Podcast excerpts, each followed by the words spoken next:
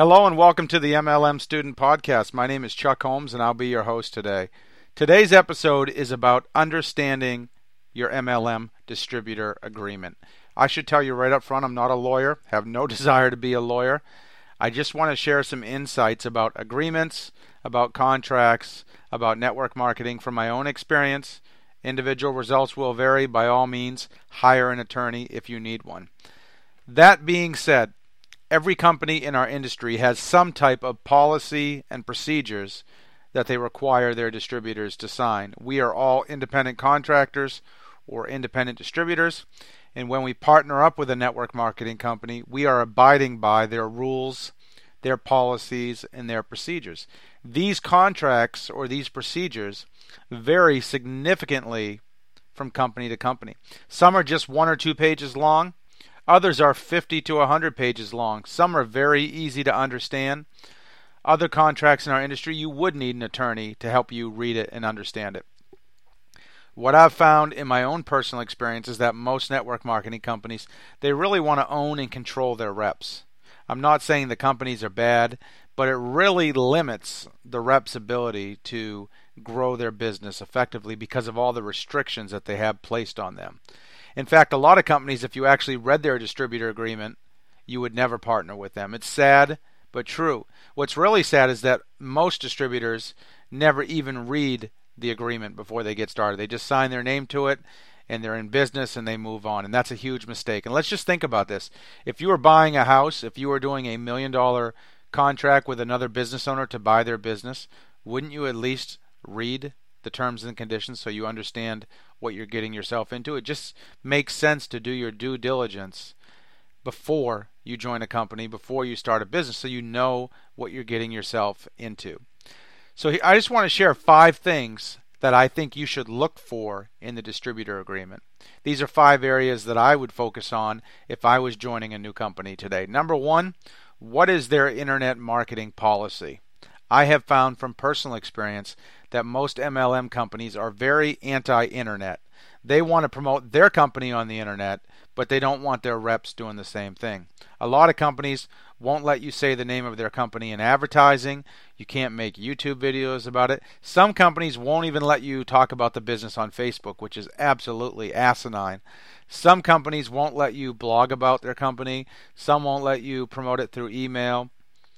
The bottom line is you have to read the internet marketing policy, especially if you're someone like me who builds their business online. So here's a few questions you should ask the company. Can I build my business on the internet? What am I allowed to do online? What activities are prohibited? What type of online training and resources does the company offer and at what cost? The next thing you want to look for in the distributor agreement is participation in other programs. This is one of those gray areas that I don't really agree with. Most companies don't want their distributors promoting a second company. I can see to a degree from the company's perspective why they don't want that, but if my company told me I couldn't be in a second company, I would leave them. You see, we are all independent contractors. We're not employees of the company. I don't think a company should try to own us like that.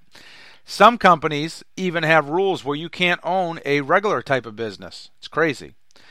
Most companies, in fact, every company I know of, has a cross recruiting policy, and that makes sense to me. They don't want you taking your distributors from your current company and recruiting them into another company. I get that. I don't have a problem with that. But if my company told me I couldn't have my eBay business, or I couldn't be a realtor, or I couldn't do business outside of the company with people on my team, I would tell them goodbye.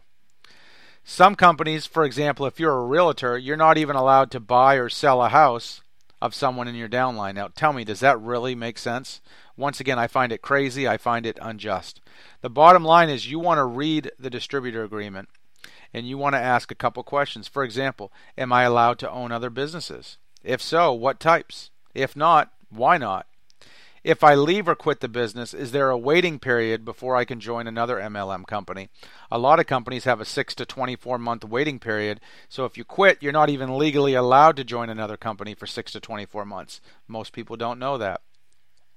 Another question you could ask is Am I allowed to do business with my team members as long as it's not MLM related? For example, can I list or sell a house if I'm a realtor to, to someone in my downline.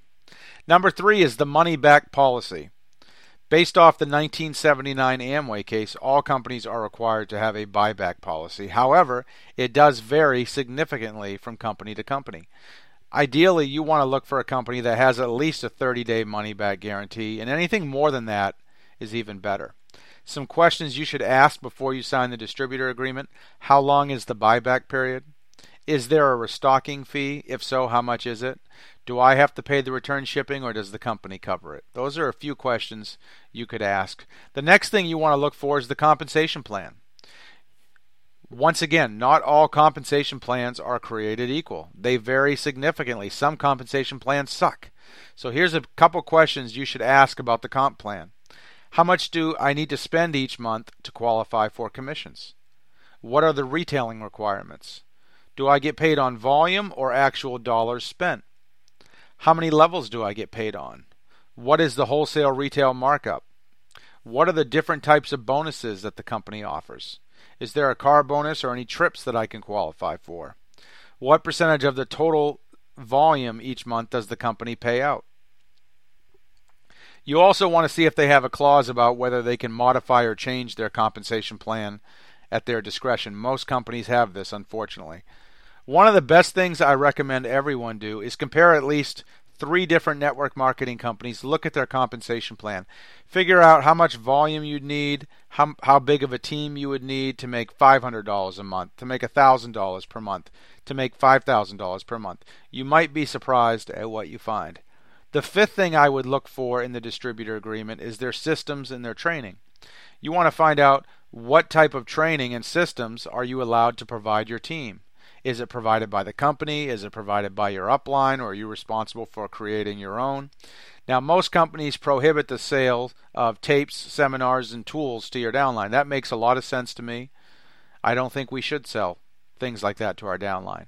But a lot of companies, some let you do it, some don't. You want to find out what the policies and procedures are. A couple questions you should ask about systems and tools are what tools and training are offered? What is the cost of these tools? Is there a buyback policy on these tools? What type of conference calls, webinars, and events does the company have? You might also want to ask your potential sponsor or upline these same questions. So to sum it all up is every company has a distributor agreement. They vary significantly from company to company. If there's one thing I learned during my time in the army, it's that you want to read a document before you put your John Hancock signature on it. You want to find out what you're agreeing to by signing a legal binding contract. As you after you read your MLM distributor agreement, you might find out that you don't want to do business with this company. I think personally, it's a lot better to figure that out before you even get started than it is to figure out after you've spent 6 to 12 months with the company. So that concludes today's podcast. As a disclaimer, once again, I am not a lawyer. I'm not providing legal advice. I'm just sharing some insights about what to look for in a distributor agreement based off my own experience. Individual results will vary. This is just my opinion. We can agree to disagree. If you are currently with a company and you're happy, keep on pressing on. If you're in between companies or you're looking for a company to join, I'm with a great company that most people have never heard of. It's been around a long time. No one gets hurt. There's no BS, no drama. If you'd like to learn more about what I do, you can reach out to me at 352 503 4816. That's 352 503 4816. You can also hit me up at onlinemlmcommunity.com. That's onlinemlmcommunity.com. Thanks for listening. Good luck in your business. Have an awesome, awesome day.